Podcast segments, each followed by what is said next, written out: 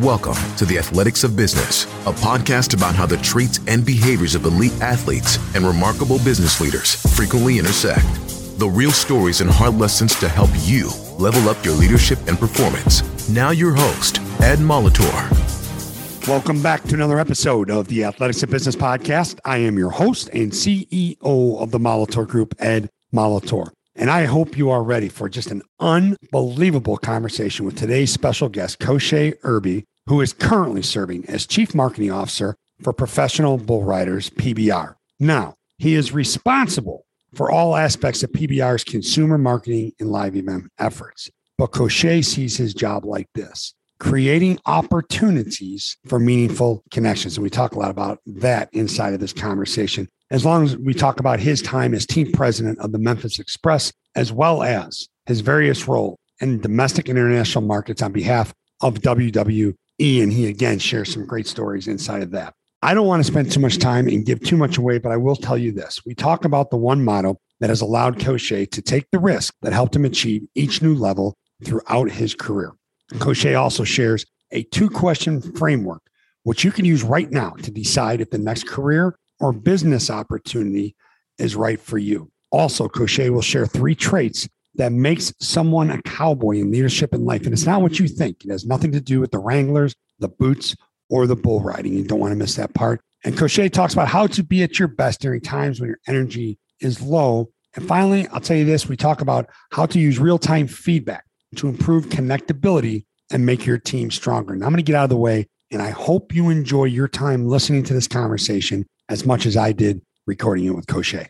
Kosha, thank you so much for joining us today on the Athletics of Business podcast. I cannot wait to get started. Yeah, man. I, am I'm, I'm happy to be here. I appreciate the invite, man, and look forward to the conversation. You know, it's funny when, when you look at our paths, they were meant to cross. You look at some of the people have been in your life in the past, some of the folks that have been in my life in the past. At some point, there our journeys were going to intersect, and here we are. You know, we'll jump into you know all your work as chief marketing officer with PBR. But take us through your journey. You know, I'm gonna I'm gonna read something to you that I found. Actually, I'm gonna repeat a quote I heard that you never had a fear of saying yes to something, right? never had yeah. a fear of saying yes to something. How did that play out in your journey? Yeah, I think it's helped me because it's it's kept me engaged in my career process, right? When you look at my career, you look at my the, the leaps I've made, they, you know, some people they seem illogical, they just don't make sense. But for me, it was like it was just part of the, the plan, you know, and there is no plan, which is right. the plan. I started, I was went to high school in Nashville, Tennessee, got recruited to play college football, ended up signing and going to University of Memphis. Graduated early, went out at the University of Memphis, and then decided uh, I'm either going to go to law school or get my MBA. Decided to go get my MBA while I still had two years left of my scholarship. So I was like, what the hell, you know, might as well let them pay for it. So I did that, graduated with my MBA, and I had uh, about four job offers. All of them are going to be management trainee programs, you know, the FedEx of the world, AutoZones, and that type of thing. But had this job, that job offer from Conference USA that allowed for me to go make $17,000 living in Chicago, Illinois. But I got to work for a great conference and Mike Slive, who's probably going to go down as one of the best commissioners ever. Yeah. And so we, we made that leap, went work there. And then uh, I left that deal thinking I was going to go, okay, everybody was like, all right, cool, let's get you set up. You're leaving a conference, you're going to go to one of the schools and and do your thing. And I was like, nah, I kind of want to go to the corporate world. And so I ended up becoming an analyst with Dell Computer Corp but got with Dell Computer Corp, realized I didn't want to be 25661. That was my employee number. And I just didn't feel like, you know, it was multiple thousands of employees there. And I just didn't feel like I could be uh, Kosha or my individual right. stuff. And so right. uh, ended up leaving Dell to go work at St. Louis University, where one of my close friends, uh, I got a chance to spend some quality time with Anger Stork there and, and, and Doug Woolard and a lot of those guys at yep. St. Louis University. And so life was on a deal. And, and then at yeah. that point, I was like, all right, this is it. College athletics, I'm in it. I like it. I like everything about it. I love creating opportunities for young people and, and better their lives. And so kind of rose up through the ranks. Uh, went from St. Louis, went to uh, University of South Florida, back to St. Louis, ended up going down to Georgia State University. And then, you know, you're at that point in your life where I was a senior associate AD. The next step was logical to be an AD somewhere. So I started putting fillers out there. But then this bug, man, got hit with this this thing called WWE. Just hit me smack dead in the face. And it was like, hey, you know, we got this opportunity here. We're going to open up a, a West Coast office, and we think you'd be great to go run it. And so I ended up moving out to Los Angeles, California from at that time Atlanta, opening up the WWE live event office out there, traveling the world doing touring shows for WWE. And that took up uh, almost a decade of the life. But I loved it, man. Touched every part of the world. If you name an arena or a building, I've probably been in it or promoted in that city. But while I was at WWE and things were going well, the company was doing well. I, I, I was loving the gig. I, I got approached about a situation to go start a football league that wasn't the XFL. Right. It was it was Alliance of American Football. You know, a lot of people thought, "Oh, you're crazy for making this leap. You're you're, you're situated there. You're you're set up for life with WWE because once you get in the, the, the matrix, you don't have to leave." And I was like, "No, you know, it's an opportunity to go kind of start something from the ground up." And then it you know, so it was like, well, "Why don't you just stay with the XFL?" Because the AAF had first dibs on Memphis, and you know, the connection there was a hometown kid can come back and start a football team is something that just intrigued me. I can go to Memphis and make this thing work. And the place that taught me football, I could bring professional football back and make that work was just very intriguing to me. So we made that leap. Obviously, the league didn't, didn't pan out. And so I started consulting a little bit and then got hooked up with professional bull riding and, you know, met up with their the CEO, Sean Gleason, and we just hit it off. And you know didn't know a thing about bull riding or the cowboy culture at that time. And he you know eloquently explained to me that uh, you know what, what, what being cowboy was all about. Uh, we tried it out for a while and i'm still here. So uh, it that's kind of the journey man. But if you look at it i went from grown men lathering themselves up in baby oil to you know 120 pound dudes strapping themselves to a bull and that all descended from me depending you know putting my life savings on the backs of 18 to 22 year olds where their entire season can get wrecked with one bad text message. Right. So yep. it's always just kind of going into that unknown. And that's kind of what I like. So let me ask you, so I want to back up just a little bit, right? Because for people that understand the world of college athletics, you were on almost a linear path. You could have played that game, so to speak, and been on that journey forever. And you've been fine. You've been awesome. You'd have been an incredible AD. You probably would have ran a conference someday. You know, who knows where that would take you? Figure out this whole mess the NCAA is for us if you could. And then you get with the WWE again. Here you are. That there's a risk involved. Yes, it's an established brand. Yes, it's cool. Yes, you're going to travel the world. It's so sexy. It's so glamorous in people's eyes. But there is a risk, and there is a risk you had to take being away from the family, being away from home, the travel, and then being attracted to Memphis and things out of your control. Right, the league folded had nothing to do with you. It was funny. Had, had nothing to do with you. And then you find yourself being a cowboy Okay. And there is another risk, but you're always learning new things. The thing I'm really curious about, I think I know the answer because we talked about this, but what were the consistencies? What were the things or what are the things that have allowed you to be successful at every stop of the way on this journey? Right. Totally different industries. Right.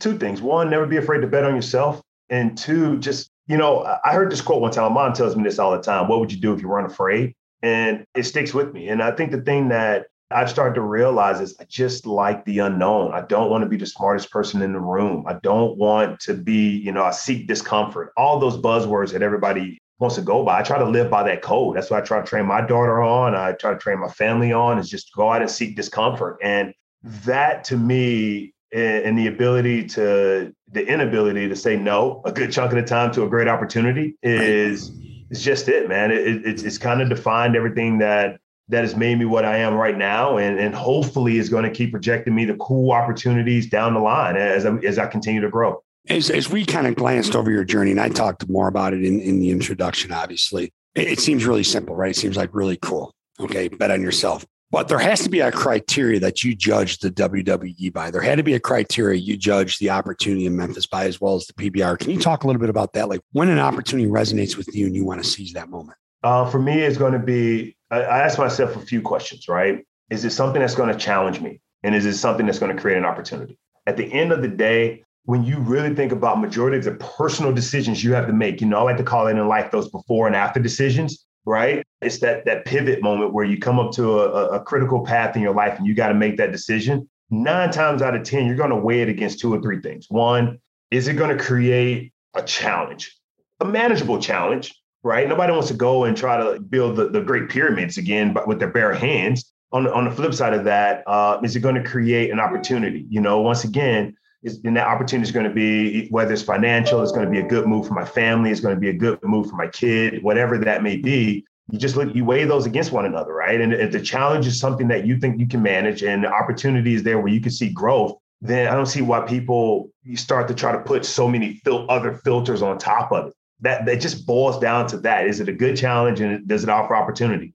And that's how I weighed the WWE. It was going to be a challenge. I was going to be on the road, you know, upwards of 250 to 300 nights a year. I was going to have to learn a new way of marketing and, and presenting the product and trying to learn the characters and learn the business and learn what promotion was all about. But at the opposite of that is I came out of that with an MBA in live event marketing, event ops, like that. I just I learned more about the business working for WWE than I ever could have in any school in America because you're you're living it, you're breathing it. I mean, one of the like I talk about this all the time. You know, when I was at WWE, uh, the company allowed me to go and hang with the riggers. I rigged shows, right? I hung in a production truck. I hung with the TV crew. You know, I was a cameraman one time. I was a ring builder. I, I did not get in the wrestling. However, I did appear on the but, show. Hey, here's a million dollar question. You know what I'm going to ask you too. Did you slather the baby oil all over yourself? Oh, I, you know, at, at a certain, well, I would say I slathered it on me, but there's numerous times we'll have to hit a back every now and again to make sure okay. all right. before they hit the ring. I look at that and it was an opportunity to just grow. And then I look at, you know, the, the, the league with football. And what we were trying to do is revolutionize the game of football. And if you look at a lot of the enhancements to the NFL, the USFL, the, the XFL 2.0 and 3.0, a lot of those things kind of started from what we we tried to what we attempted to do and, mm-hmm. and, and they're still trying to do that and so the challenge was there. We're going to start from the ground up and build from scratch. It was a startup. We all knew that. We all took the red pill. However the opportunity there to build something from the ground up was just something that i couldn't turn down and i look at the pbr you know? The challenge is here. We're trying to become more of a mainstream sport. We're trying to matriculate ourselves in the cowboy culture into mainstream. That's a challenge right? Because everybody wants to be viral. Everybody wants to be cool but laying the ground road and trying to do that is a tough deal. But the opportunity is there. I can see it. I see it, you know, every day. I see the, the, the finish line. I know where we can end up. And so it just comes down to that. But the fact that I'm putting on, you know, uh, you know, working with cowboys, I'm working with wrestlers or pro football players and, and, and software engineers, or I'm working with college athletics. It doesn't matter what the face is. It's all about the challenge and the opportunity. And that's what excites me. We mentioned a couple times being cowboy, cowboy culture. Can you share that with us? I define it this way. People say, you know, what does it mean to be cowboy? And I say, my interpretation is if you wake up every day willing to put in a hard day's work, if you're willing to help your fellow brother, sister out, and you're not afraid to walk into like a dangerous situation first, you're a cowboy. And majority of everyday Americans, Ed, I'm pretty sure, you know, based off what we talked about earlier, you're you're cowboy. You're definitely not afraid to put in a hard day's work, right? If I called you right now as friend and say, I need help, you're going to help me. And nine times out of 10, if there's a precarious or an audacious situation, you're not afraid to walk in first. You don't have to wear boots or ride a big truck or have a cowboy hat on to be cowboy. I definitely don't. I'm a Lululemon wearing, Air Jordan sneaker wearing, baseball cap wearing dude, but I subscribe to the cowboy culture. Right. And that makes us cowboy. And, and, so when it was broken down to me and presented to me that way, and I was like, well, why can't we just take that same mantra and make that mainstream? The cowboy is an iconic symbol. When you put on a cowboy hat and a person's on a horse, back of a horse and whatnot, you automatically notice a cowboy. I would argue that it's probably one of the most iconic symbols in America when you think about it, right? It is the one thing that you can always associate. You put on a cowboy hat, person just kind of gets into the glam, I like to call it. Mm-hmm. You automatically associate that with being a cowboy. So, right. so you already have the natural association. Why can't we just pull that through and make cowboy cool a thing? And that had to be for you, the way you're wired, right? And what you you were made up of. That had to be like a breath of fresh air working inside that culture. My God, man. Like, because you know, I went in and was like, oh my gosh, who knows what I'm I mean, because I knew nothing about the culture. I, I knew I loved the business and I knew that these are some athletic human beings doing what they do, but you really, you know, until you kind of get to get in. And when I got in, I'm realizing, man, these are just down to earth, hard working humans they just want to make a better life for them and their families, right? right? There's no politics at play. There's nothing. When it comes down to the business and the sport, it's just raw emotion, raw grit, raw athleticism. Mm-hmm. And it's probably one of the last businesses where if you walk up and tell someone you're going to do it, you're expected to do it or they're going to do it for you. Handshake still means something in this culture. So I am in it, man. I like it. Um, don't get me wrong. I'm still trying to figure out how to, to keep my sneakers clean and all the dirt. However, buy more. Just buy more. Yeah.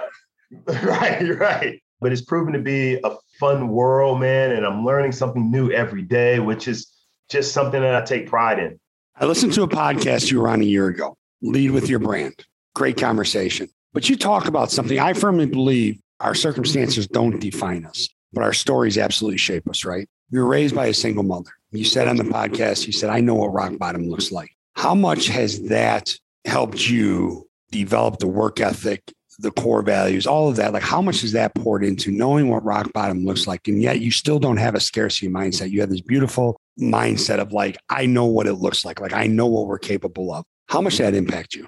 A lot. I mean, you know, once again, I tell it all the time. One of my my greatest role model in my life is my mom. My mom had me when she was 16 years old, African American woman in Meridian, Mississippi. In the 70s, not necessarily the best place for a little brown girl to be trying to raise a little brown boy. So growing up in that element and, and seeing her trying to, to make a way for herself and her boys taught me what hard work looks like. And seeing her just get sometimes just railroaded because you know somebody didn't like her didn't have the you know she didn't have the the right tone of skin or the right pitch or didn't say words the right way and and look at that defeat but then look at her just turn around like a phoenix and rise up and go try again. That just had to roll off right? And so I know what it is to have to depend on someone. I know what it is to be like, you're one, we're one paycheck away from sleeping in our car. Matter of fact, we, you know, we've hit that point, you know, and I know what it feels like to hit that rock bottom deal. And, and, it makes me not afraid because I also know that I can get out of it. And it's not a bootstrap type scenario. It's just a, it's just a matter of I am not afraid because I know what the bottom looks like. I've been to hell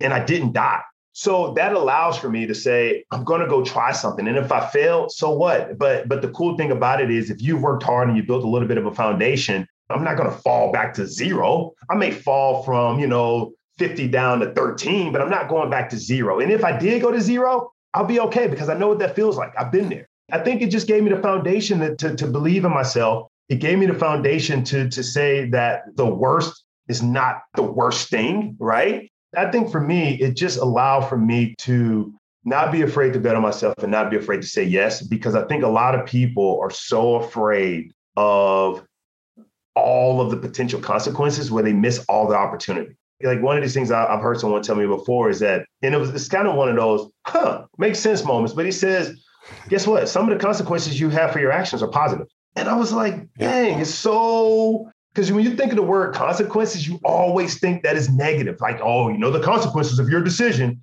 Yeah. And, and when you and so when he was like, you know, some consequences are positive. And when yeah. that finally seeped into my brain, I was like, dang, you're right. We put ourselves in these arbitrary situations where we got to say no just because we're afraid of these unknown consequences. And sometimes those are, your, those are your biggest blessings. And I think that by once again, not being afraid to say no, being a big risk taker, it's paid well for me. It may not be everybody's journey, but it worked for me. And I'm curious, I'm going to take a couple steps back in time now, which some folks may cringe when I do this, but I have to believe that mindset and that ability to reframe things that way really helped your ability to lead and perform during COVID with all the unknowns, with all the, oh my God, what are we going to do? How are we going to do this? Can you talk to me a little bit about like that, how you were able to kind of rally the troops a little bit with that mindset and share that with them? Yeah, man. So every time I go back and I think of COVID, you know, I always go back to that that evil Friday the 13th, 2020, um, when the world just came to a screeching halt, you know. And once again,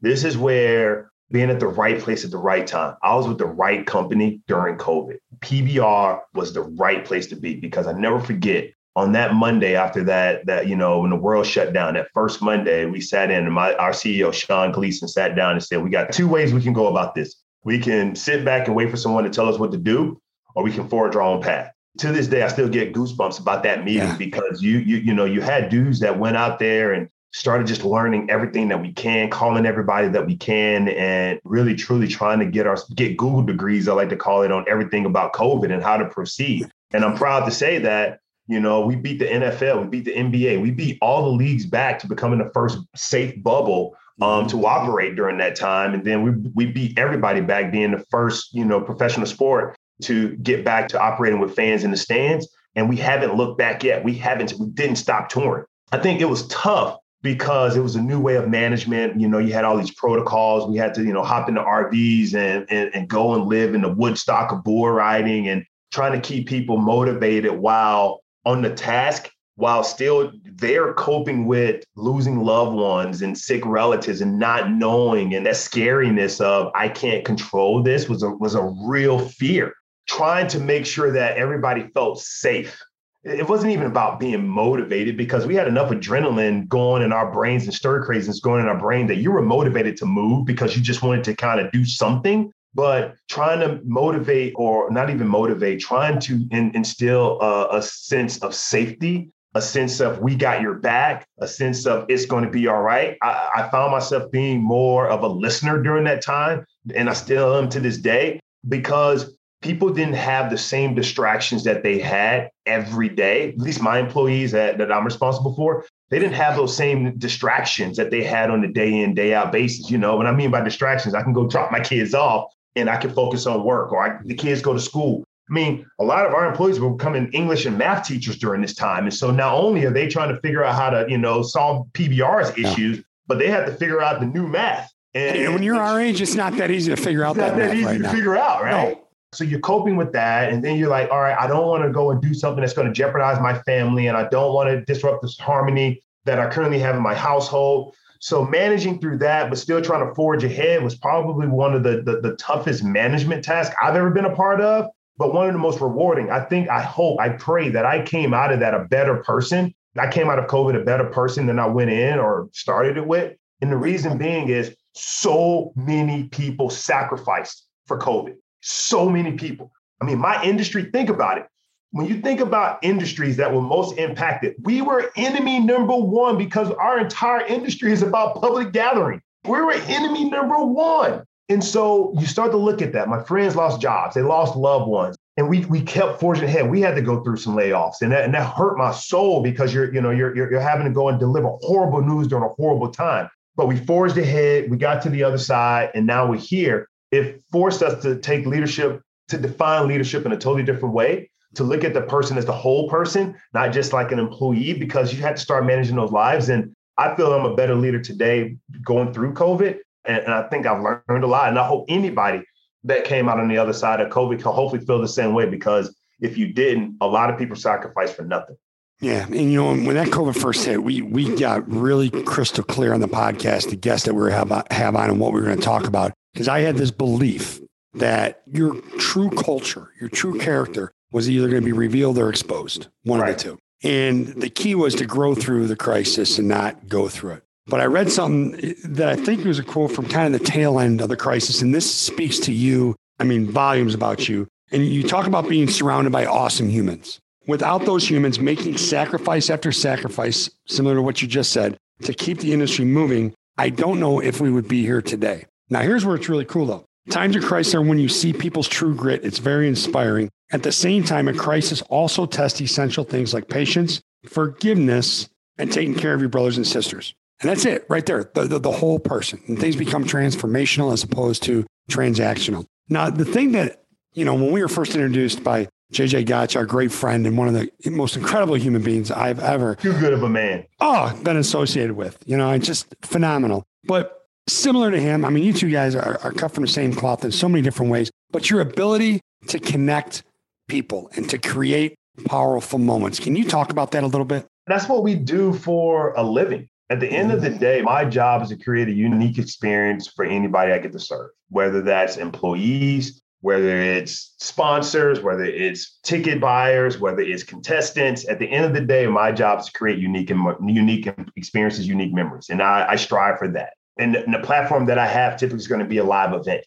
That's what connects everybody. It's the foundation of everything that we do. It's the foundation of everything that I I've spent the last 20 years, you know, building and relationships around. And I try to use that to connect whoever, wherever I can. And when you look at it, the power of that human connection and, and trying to use our platforms to do that is what's going to create, I think, a better society, right? Let's take our paths, right? We've always kind of been two ships in the night, but we've always been in the same lane, the same ocean, you know. And we start, we sat down, we first met, and we started saying, "Oh yeah, I worked here," and I was like, "Oh yeah, I knew such and such that worked." And you're like, "Cool, you know, that's one of my best friends." It was like, "Cool." You know, you just kind of gonna start going down that deal. And, and but if it wasn't for the live event business and if it wasn't for just reaching out and just making those connections, do you really truly ever, you know, kind of solidify that? And I'm a firm believer, man, that I just try to make it a point in my life, at this point in my life, to every person that I meet, I try to leave them in a better place. Because I think if you do that, or you strive for that, or you strive to just have a positive connection with anybody, no matter if you like them or not, it just works. That power of connection and that power of human connectivity for me is, a, is a powerful thing that I don't take for granted because at the end of the day, you, you need other humans. Nobody's going to go at this alone. And right. so, as long as I can use my platforms, as long as I can use my voice, as long as I can connect other people that share like interests of just wanting to better the world, then the world just has to become a better place. It's just as simple for me. I don't know if I answered the question, but that's my. Oh, you did. No, you did absolutely. And don't you find when you focus, a being where your feet are, being where your feet are, being present, and leaving that person better than you found him. Don't you find the same thing happens to you though? Absolutely. It's all reciprocity. If you pour positivity into someone, it's going to come back out. Like, eh, like that's, I look at some of the, the, what I like to call the grumpiest humans that I know. And if you know me, if you've ever worked with me, I'm a pretty happy-go-lucky guy. Hey, what's going on? High five. Let's talk it up. Let's wrestle. Let's talk crap and do, you know, do it. I'm still a big kid. I'm a 40-year-old kid, and I'm not afraid to admit it.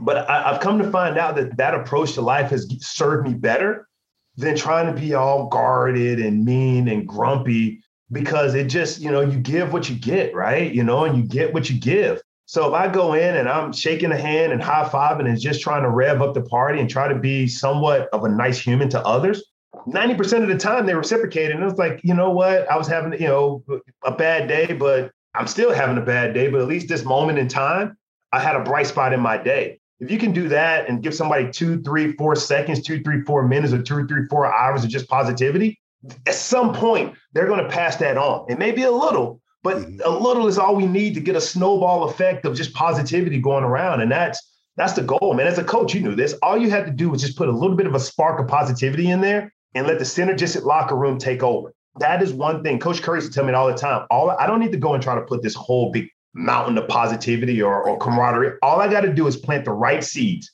And if it just keeps nurturing, it keeps nurturing. By the time we hit a crisis moment, that seed would have pretty much permeated throughout the locker room. And at that point, we're ready to deal with it together. And when I when I started to kind of listen to those teachings of some of the best coaches, like once again, I tell everybody in this world, everybody needs to go and meet a coach, a good coach, a good coach in their life at some point, whether it's an executive coach, whether it's a basketball coach, youth soccer coach, I don't care, but somebody that their whole goal is to try to make better humans, create positivity, to teach how to deal with adversity. And I think that by working in college athletics and dealing with coaches on a day in and day out basis, allow for me to really truly see that at play. Because when you see a team down by eight going into the second half or whatever it is that they're going into, and yet they're still positive about it, they're willing to go try to rally and do it, but whether they overcome it or not, win the game or whatnot, that type of mindset and that type of ability to be able to, to still, when looking at insurmountable odds, drum up positivity to go out there and perform mm-hmm. is is what we need more of in this world, man. Like, and I think if we get that, it takes away from the self defeat, it takes away from the low self esteem, it takes away from people not being able to respond to leadership or lead because they're not built for a lot of those situations because those seeds of positivity weren't planted. Long winded way to say, if I can go and somebody's having a bad day because their Starbucks order was wrong and they got they were late dropping off their kid and the dog ate the kid's homework literally. And I come in and like, hey, what's going on, man? It's going to be a great day. High five. Let's get at it. Yeah. For that brief moment, it changes. And then they're going to probably see somebody else down and be like, you know what? It's going to be okay because I had a bad day and my day is okay. Once again, man, snowball effect. And that's that's all we can do in this world. Along those lines, let me ask this because with what you do, it is such a high level of energy every event every day because you have to translate the energy from that event into the marketing pieces, right? And into the office and around the team and into the community. How do you be your best even when you're not at your best? In other words, you just don't feel it that day, but you know that you have a responsibility. You know that you have to find it inside. What's your strategy or what's your way of going about doing that? Two ways. One, I'm transparent about it because I can't be on every day. Nobody can. And you let people know. And hopefully, hopefully, the people you surround yourself around have enough in their savings account to be able to give some of that positivity back to you. That's what you rely on, man. That's I, am a firm believer in surrounding yourself with positive people. I just don't have that the energy for that negativity at this specific point. I got enough stress trying to figure out how to convince 10,000 people to come to my event. It's one of those that if I'm not feeling it that day, I want to make sure that I always got I got two or three friends that I know are kind of wired the same that I'm always calling. So that's strategy one for me is I'll call up a couple of friends and be like, man, today is going to be one. And be like, bro, you know, bro, it's okay. Right.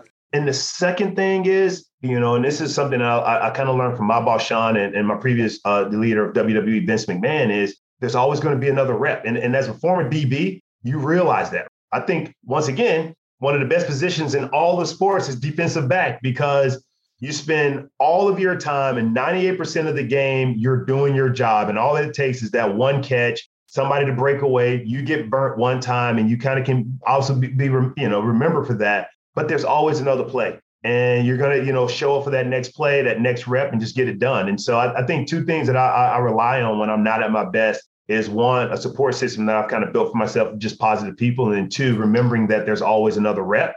And today is not going to be, uh, you know, today is not going to define me because there's always going to be tomorrow. But if it is going to be today, I'm still going to make it the best that I can at that time. You and I both believe that you can tell a lot about a person by their inner circle. What type of people are in your inner circle?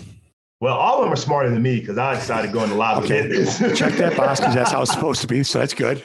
So, right. I mean, but but for me, I define those in my inner circle as those that just want the best out of life, right? You know, some you know, I think Scott O'Neill, you've said it too, is you know, plant a tree where you are, or, or, or the best place to be is where you are right now. And, and it's just people that, that, are like that, man. I, I, I surround myself with risk takers and people that are not afraid of saying yes to those situations. And so, you know, that's spanned from people that are still in college athletics doing phenomenal things to out selling things to medical sales to a couple of doctor friends. It's just I like people that try to define their own odds and go out and chase insurmountable things and, and they end up doing it. And so that's how I define it, man. It's just people that are trying to do the best with what they got.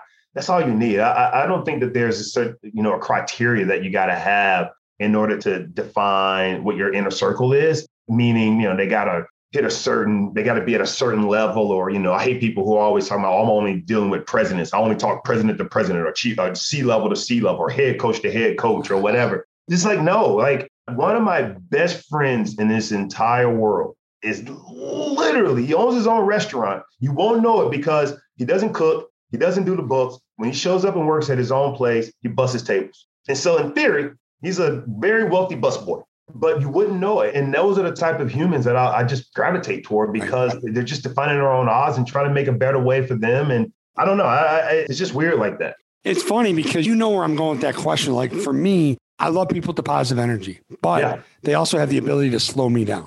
Yeah. Like they have the ability to help me think and, and, and to think and help me reframe things. They also at the same time have the ability to challenge me and call me out. Yeah. Right. Yeah. And it, they don't have to be at a certain level monetarily. They don't have to be at a certain level by title, but they've got to be those folks that keep making incremental growth and keep getting after it and keep showing up, right? And keep pouring into people. And that's it. Because I have a little bit of an idea of your inner circle. And I just think it's such a significant thing because you think about your world, you're around your inner circle a lot because you got your cell phone and you got all your responsibilities and you're always moving, you're always traveling. Now, speaking of inner circle, one of the things that your inner circle does is give you feedback, right? And they give you feedback in real time. But let's shift to your team of work and let's shift to all of the positions you have held over the course of your career. How much have you realized the significance of feedback in real time and what do you do with that information? I demand it for the most part, right? Like I. I love real time feedback. So we're going through the whole corporate HR kind of review thing. You do it at the end of the year, middle of the year. And I was like, if you're spending all year building a case to have this year end review with your, your team,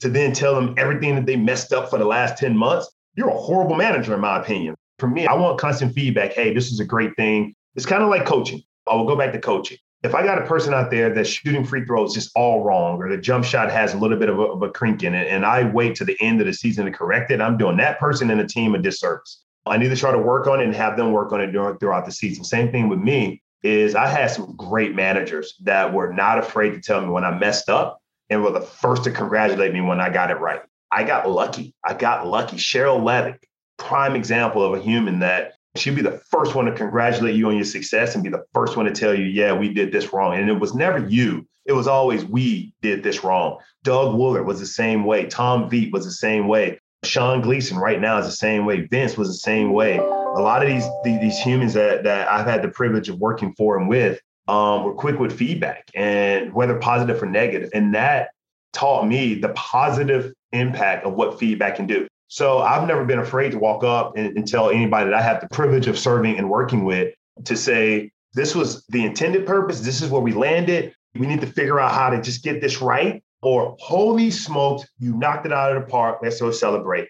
And I think if you can do that and you do that enough, you build up that rapport with a person that they realize that you're there for them. You're not just there to critique them, right? Is to your point, is more transformational than transactional. It goes back to the whole thing. I want to try to leave any situation better than I found it. And that goes for anybody I get the ability to lead. Uh, I want them to go on and do bigger and better things. And I hope that I could be a part of the foundation or that rung on the ladder that gets them to that next level. And the only way to do that is to make sure that we are providing that type of feedback. It's worked for me, and I think it'll work for others if, if I do it correctly. When you provide feedback to others, okay, you and your team provide feedback to others. Is there a criteria like you want to make sure that it resonated with them, that they absorbed it, that they understood it? I mean, are there a couple questions that you ask yourself after you provided the feedback so you know that they absolutely got the message? Yeah, but it's different in our business because no two situations are ever the same. Hmm. So there's no, to me, generic question that goes across outside of make sense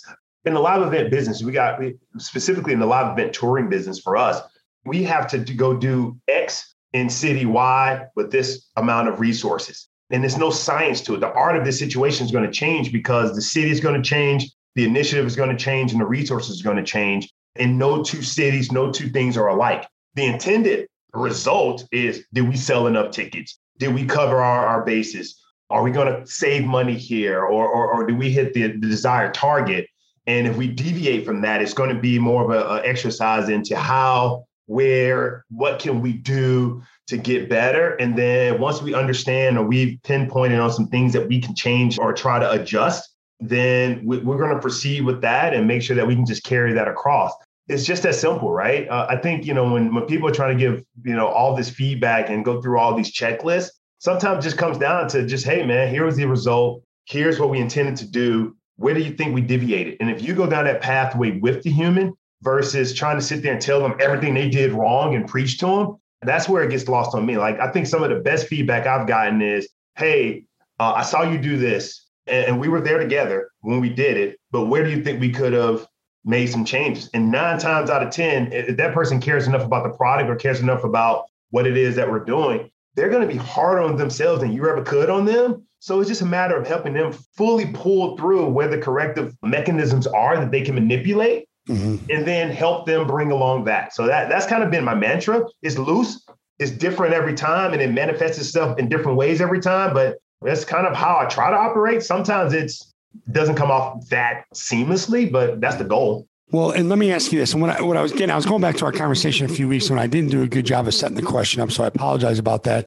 But you made it clear. It was really cool part of the conversation where you talked about, I want to make sure that I explained it to my team member the right way. You know, I want to make sure that I got the message across and I want to make sure that they understood it. And if they didn't, what can I do better next time? And what I was trying to move towards was like how important it is to get to know your team members that you uh, lead on an individual basis so you know that you're connecting with them in such a way that the message is getting across and they're accepting that. That comes back to trying to manage the whole person and not just an employee, right? You learn what their likes and dislikes are, ways to talk to them, ways to not talk to them. Some are visual. If you put it in a graph, I hate to say that, but like, hey, here's the pyramid that we're trying to do, and here's kind of what we need to try to do differently next time.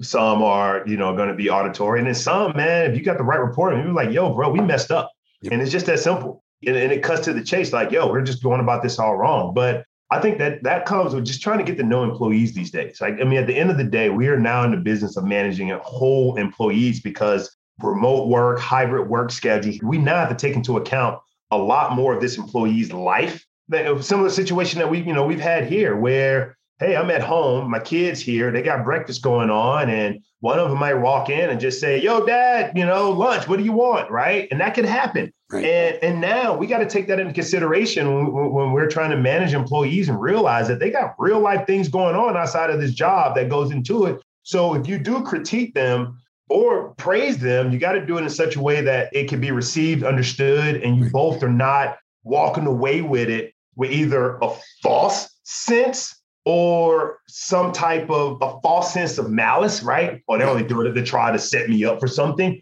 or some type of resentment and anger because they feel that once again you're coming at them from the wrong way, you're critiquing them and you're picking on them and whatnot. So I think that if we can build that rapport throughout the process, throughout the journey, that to me is why one of the things that I don't have boundaries when it comes, and this is bad leadership, bad management. I know what I'm about to say, but I try not to have boundaries. If somebody has a question in my team, I'm I'm an open door 24 seven, and just as a leader, that's one of the prices that I have to pay to be that person. Because if they call and say, "Hey, look, I'm struggling with X," I want to be able to make sure that we can get in in the trenches and figure it out. Otherwise, I'm going to trust them to do what they do and hopefully come out with, a, with an outcome that we both agree with. As we start to wind down here in time, and before I get to the last thing I want to talk about, you have the absolute entrepreneur spirit, and you are beyond brilliant because you're doing it with somebody else's money. Okay. I wasn't smart enough to figure that out. All right. I was not smart enough to figure that part out. And I love it. But I heard a story about when your entrepreneur spirit started, when you really realized that you had it and you were so far ahead of your time. It's unbelievable. I, I think it was called Cool Camps for Kids. Oh. Fit kid camp. Kosha, wait, Kosha Irby's Cool Camp for Kids, Cool Sports Camps for Kids or something. I'll tell you what, man, that was genius. Yeah, but it, it caused a ruffle some feathers. Ah, first of all, hey, can I, I can say this now, okay? That was the least of Memphis's concerns back then. all right. So, anyways, I digress. I did not say that, but I well, no, I said it, but I digress. So I was getting my MBA, and we had to kind of go do this whole entrepreneurial deal for our, our spring semester project. And so Right. mine was. And you still had eligibility left, though, right? Uh, yeah, I'm still on the clock. Uh, Right. Yeah, You this is graduated early. This, is my- this would be the my fourth year going into my ratio fifth year. So my theoretically my final year. So the spring of, of, of that year, man, I, I decided to start this summer camp called Kosha Irby Fit Kids Camp, right? And what I did was go around to all these middle schools and, and rally up all these kids to come and learn about their respective sports. You want to learn about basketball, track, whatever sport Memphis offered, I offered a clinic on that sport. Football, weightlifting, it didn't matter. So I- Genius. so then I would turn around and go recruit college kids Mm-hmm. that will come and teach these kids the sport, right? Because you know they they basically know what they're doing, so they were teaching these kids sport. So I had all these little subsections: tennis, golf, agility. I mean, it was it was actually a pretty fundamental Mhm. fundamental deal. Now, cool thing about it was it made a lot of money. It was great for me. It was I thought it was a great product for those, so it, it was beneficial for all. The student athletes made money. Bad thing was this is before like NIL became a thing. Mhm. So during that time, they got a couple of bylaws specifically written in the NCAA manual that specifically said this is what you can't do. Yeah. And so I had to get called into the principal's office and figure out some things. But I chose football over Fit Kids Camp. But I realized at that point, man, that this was going to be what I wanted to do. I wanted to try to get humans together, create cool ass experiences, and allow for them to, to kind of connect through that moment. And, and I've been doing it ever since, whether it was, you know, on the college athletic side, whether it's wrestling, pro football, professional bull riding, concert festivals, whatever it is that I'm doing. I just like creating unique experiences. The same way, you know, from your coaching days or, or when you when you have that athlete where you just see at that moment where it just clicks, right? The jump shot starts to fall the right way. They learn the Euro step the proper way, or whatever it is. You just realize that the teachings that you have is connected with them. Same thing with a teacher, same thing with anybody that's trying to, to create an experience that allows someone to get better. For me, it's when I walk out on whatever the, the surface is and I'm on, whether it's dirt, hardwood, football pitch, or whatever, and you see like a, a granddad and a grandson high five each other, or dad holding his daughter watching the game, and Mhm. you know that they're both into it, and you realize you are the foundation for making that experience come to life for those two humans. That is my drug, man. Yeah. Like that is it for me. And so it doesn't matter if I'm doing it with bull riding, a kickball league, flag football, swimming meet.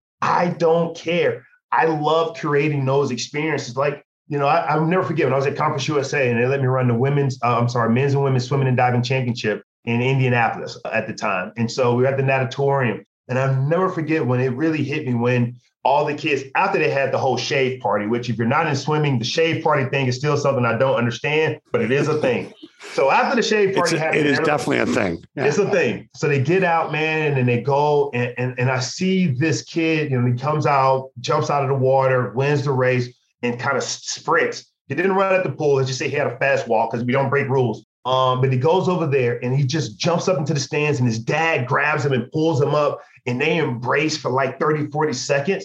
And at that point, I realized that what we just did was created a moment that's going to live on beyond anything that I've ever done in those those two humans' lives or whatnot. Mm-hmm. And at that point, man, that's what you realize that this is what we're in this business of doing is creating these unique experiences. And so as long as I can do that, man, I, I am going to be happy wherever I am. Wow. I'd love to wrap it up there because that's it's so unbelievable. But you know, before I ask the last question, where can folks find out more about PBR, the PBR Team Series, Kosha Irby, all the amazing things you've done? Where can they get you? Uh, I mean, go to PBR.com for all the latest information. Everything will be there by PBR. The team series is going to be something that's going to be pretty exciting. Uh, it, you know, I, I guess I am launching another league. So we'll see. But this one does have the proper funding. So okay. we'll be okay. Um, and then, it, you know, for me, go to want to reach out. It's Kosha Irby at any of the social media handles, uh, LinkedIn, Instagram, or whatever. By the way, your Instagram pictures are amazing. Oh yeah, I love the one. I love the one with the kids on the sled, and you're walking down the street or running down the street backwards in your neighborhood, pulling them on the sled. My neighbors think I'm idiotic sometimes because they're Sorry. like, "What is he doing?" But you know, once again, it just goes back to trying to create those moments for my daughter, right? But you know, and it was for her that day. I was Superman, and and now Huge. hopefully now she wants to be. Uh, you know, we have this quote every day before she goes to school: "Is are you a big tiger or a little tiger?" And she says, "I'm a big tiger." That day, and I'm like, "Let me hear your roar." And she goes, "Roar!" You know, and that's our thing, right? you know, once again, it just goes back to, you know, a fast rewind back to the beginning of this. We start talking about little drops of positivity, man. And same thing with your kids. For me, if I can just keep putting a little bit of confidence in my daughter every day, I know by the time that she's ready to kind of go out in this world and leave us behind, she's going to be a big tiger for the world. That's so awesome. Kosha, I cannot thank you enough, man. I appreciate you. I appreciate all your amazing work. You know what? Last question is this, okay? How have you found the ability and I want to end with this for the listener because I think there's so much to take away from it. You talked earlier about when you were with WWE that you did everything. You worked the camera, you did things behind the scenes, you learned the different roles. How is that translated into your marketing? And the way I look at that is you're able to tell a story, the better you actually get to know the story and what's behind it. How were you able to come from, you know, you came from different backgrounds each step of the way, and you're able to do that each way. How did that happen? Um, once again, the ability to say yes um, and not do what you're afraid, you know, do things that you're you think you're afraid of, and you're really not. But I, I think the ability for me to be able to transform uh, or, or bring a story to life, you got to understand all the ingredients that go into that story. And I hope that all of the the sum of all of those individual parts is making a better CMO as I go forward because now I have the ability to tell a story and understand all the parts that go into it. And it's not just about marketing design i'm sorry marketing pamphlets and websites and social media but now camera angles and how do you place crowds into the stands and lighting and uh, production elements that go into it and, and everything that goes into bringing that story to life is a byproduct of everything. So and I, I tell this all the time right? Like for me i learned community building from college athletics. There's no better community building organization in the world than college athletics when you take a women's soccer program that maybe not sell tickets, but they still can bring 5,000 people to the soccer pitch every day for a match, that is community building at its finest. Women's basketball, men's basketball, baseball, those sports, Olympic sports that you build a community around, that community building is something I never, never, ever, ever, ever, ever uh, lose sight of and, and those traits that go into that.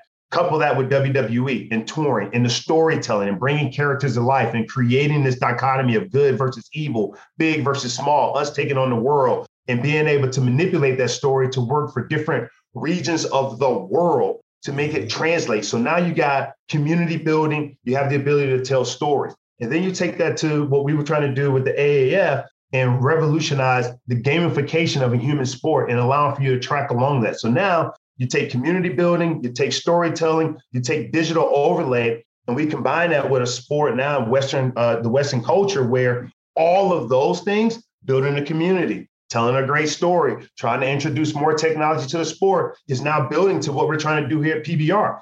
All those things, man, help. It's just you got to find out what it is that you're gleaning from each one of your previous opportunities that's going to help you for the next opportunity. And I'm pretty sure here at PBR, I'm going to learn more about the cowboy way and how to do things more grassroots and how to reach out to more rural America to get them into the mainstream American type sport that I don't think I'm going anywhere, but let's just say I do go somewhere else those things now are going to all help because you know I go and work for FIFA, I can tell you how to go into market in Lexington, Kentucky for some fans.